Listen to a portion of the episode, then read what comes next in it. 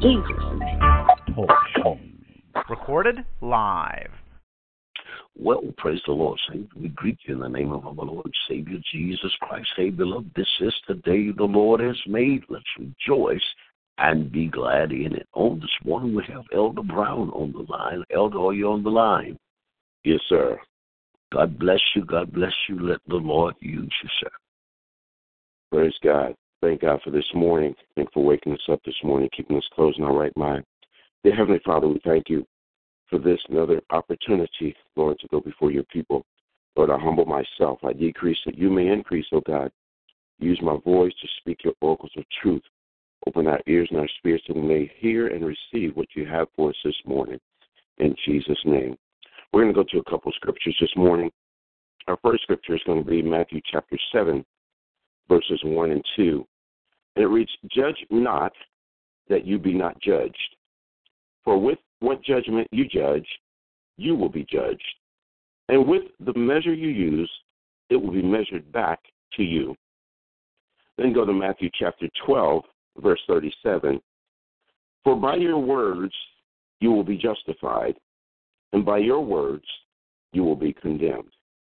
Then we're going to go to Luke chapter 18, verses 9 through 14.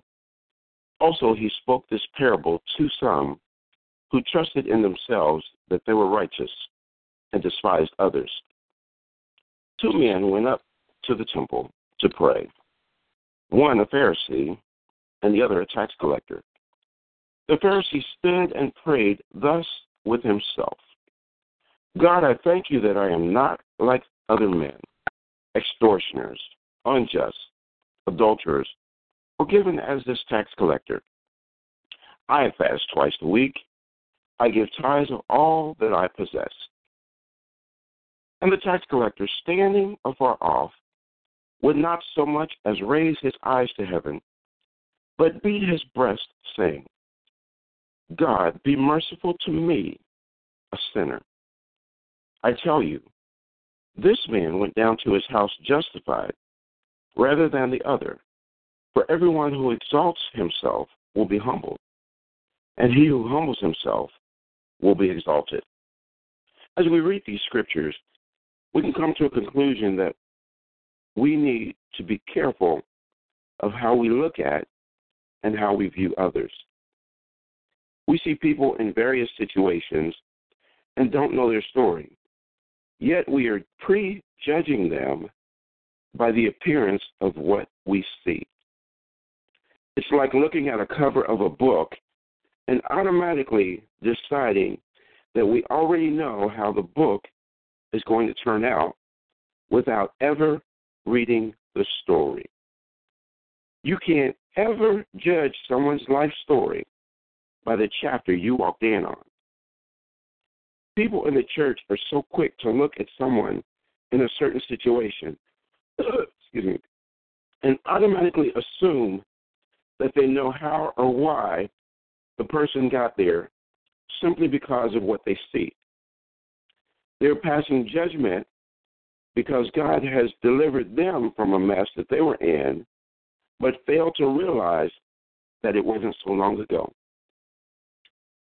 These so called Christian folk are elevating themselves so high that they forget that it's a long way down when they fall. Remember our earlier scripture in, in Luke chapter 18, verse 14? And it says, I tell you that this man went down to his house justified rather than the other. For everyone who exalts himself will be humbled, and he who humbles himself will be exalted.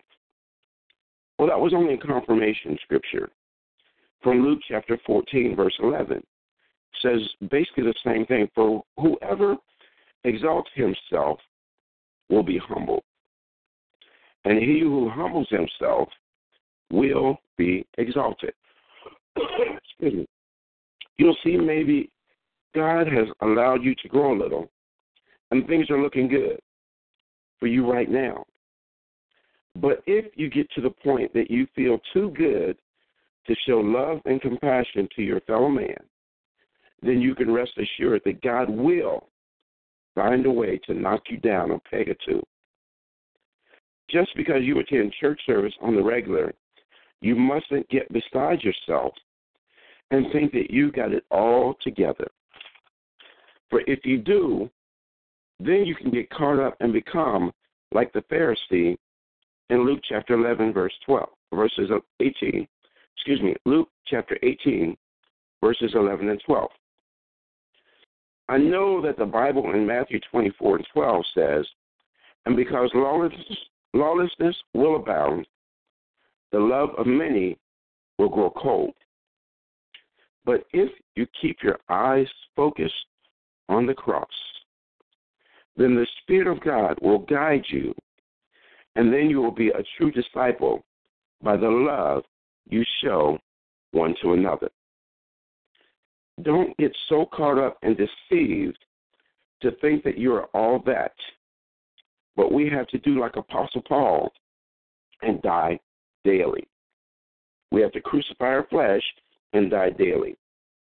The Bible never told us to pick and choose who we show love to, but to show love one to another. It's almost midnight, and there are going to be many who stand before the Almighty God, saying, Lord, Lord, have we not prophesied in your name? Cast out demons in your name? And done many wonders in your name? And that's going to be a sad day for many because they're going to be held or they're going to be told, I never knew you. Depart from me, you workers of iniquity. The Bible says that that will be a dreadful day and that there will be weeping and gnashing of teeth. People that thought they could treat others any way they felt they're going to they're going to find a new revelation. The signs and warnings are here. It's time to take heed. Be not deceived. God is not mocked. For whatsoever a man soweth, that shall he also reap. It's time for us to forgive ourselves and each other. Time is too short, and redemption draweth nigh. If someone offends you, then forgive them as soon as possible. Don't wait and say, I'll do it this time, I'll do it that time. No, the Bible says to forgive your brother that offends you 70 times 7 times a day. Stop judging people because of what you see. Many people are doing it. They feel like they're going on their way. They're in the church. They're in this group and they're in that group and then they look at someone that they don't know, someone they haven't talked to, and they're passing judgment. God's going to hold them accountable for that. Tomorrow is not promised. And I don't know about you, but I want to see God's face in joy and happiness. Whatever it is that's in your heart, that's weighing you down, let it go. Anger, let it go. Bitterness, let it go. Unforgiveness, let it go.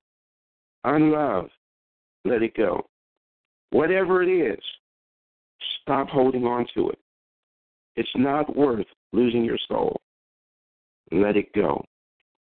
God bless you. Father, we thank you for this word. Oh God, those that those of us that have these things in our heart, Lord, that we need to get rid of, help us to get rid of it, God. But we want to see you in happiness. God, we want to see you and hear you say, Well done. We want you to welcome us to your house, oh God. And we thank you and praise you as we go about this day.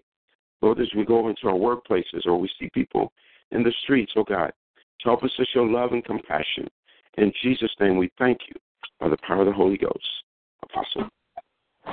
God bless you. God bless you, man of God. I tell you, that's a powerful word. There's nothing to be said but one thing. Listen, there's power and death in the life of the tongue. We must be careful how we use it, how it controls us. Hey, beloved, that's the word of the Lord, and I tell you, we cannot do anything without God. We need Him, these are the last days, beloved. Hey, beloved, this is your Apostle Keith Brooks till Thursday morning. My God, tell a neighbor, friend, get on the prayer line. That's a powerful word, man of God, you have released in the atmosphere in our hearts.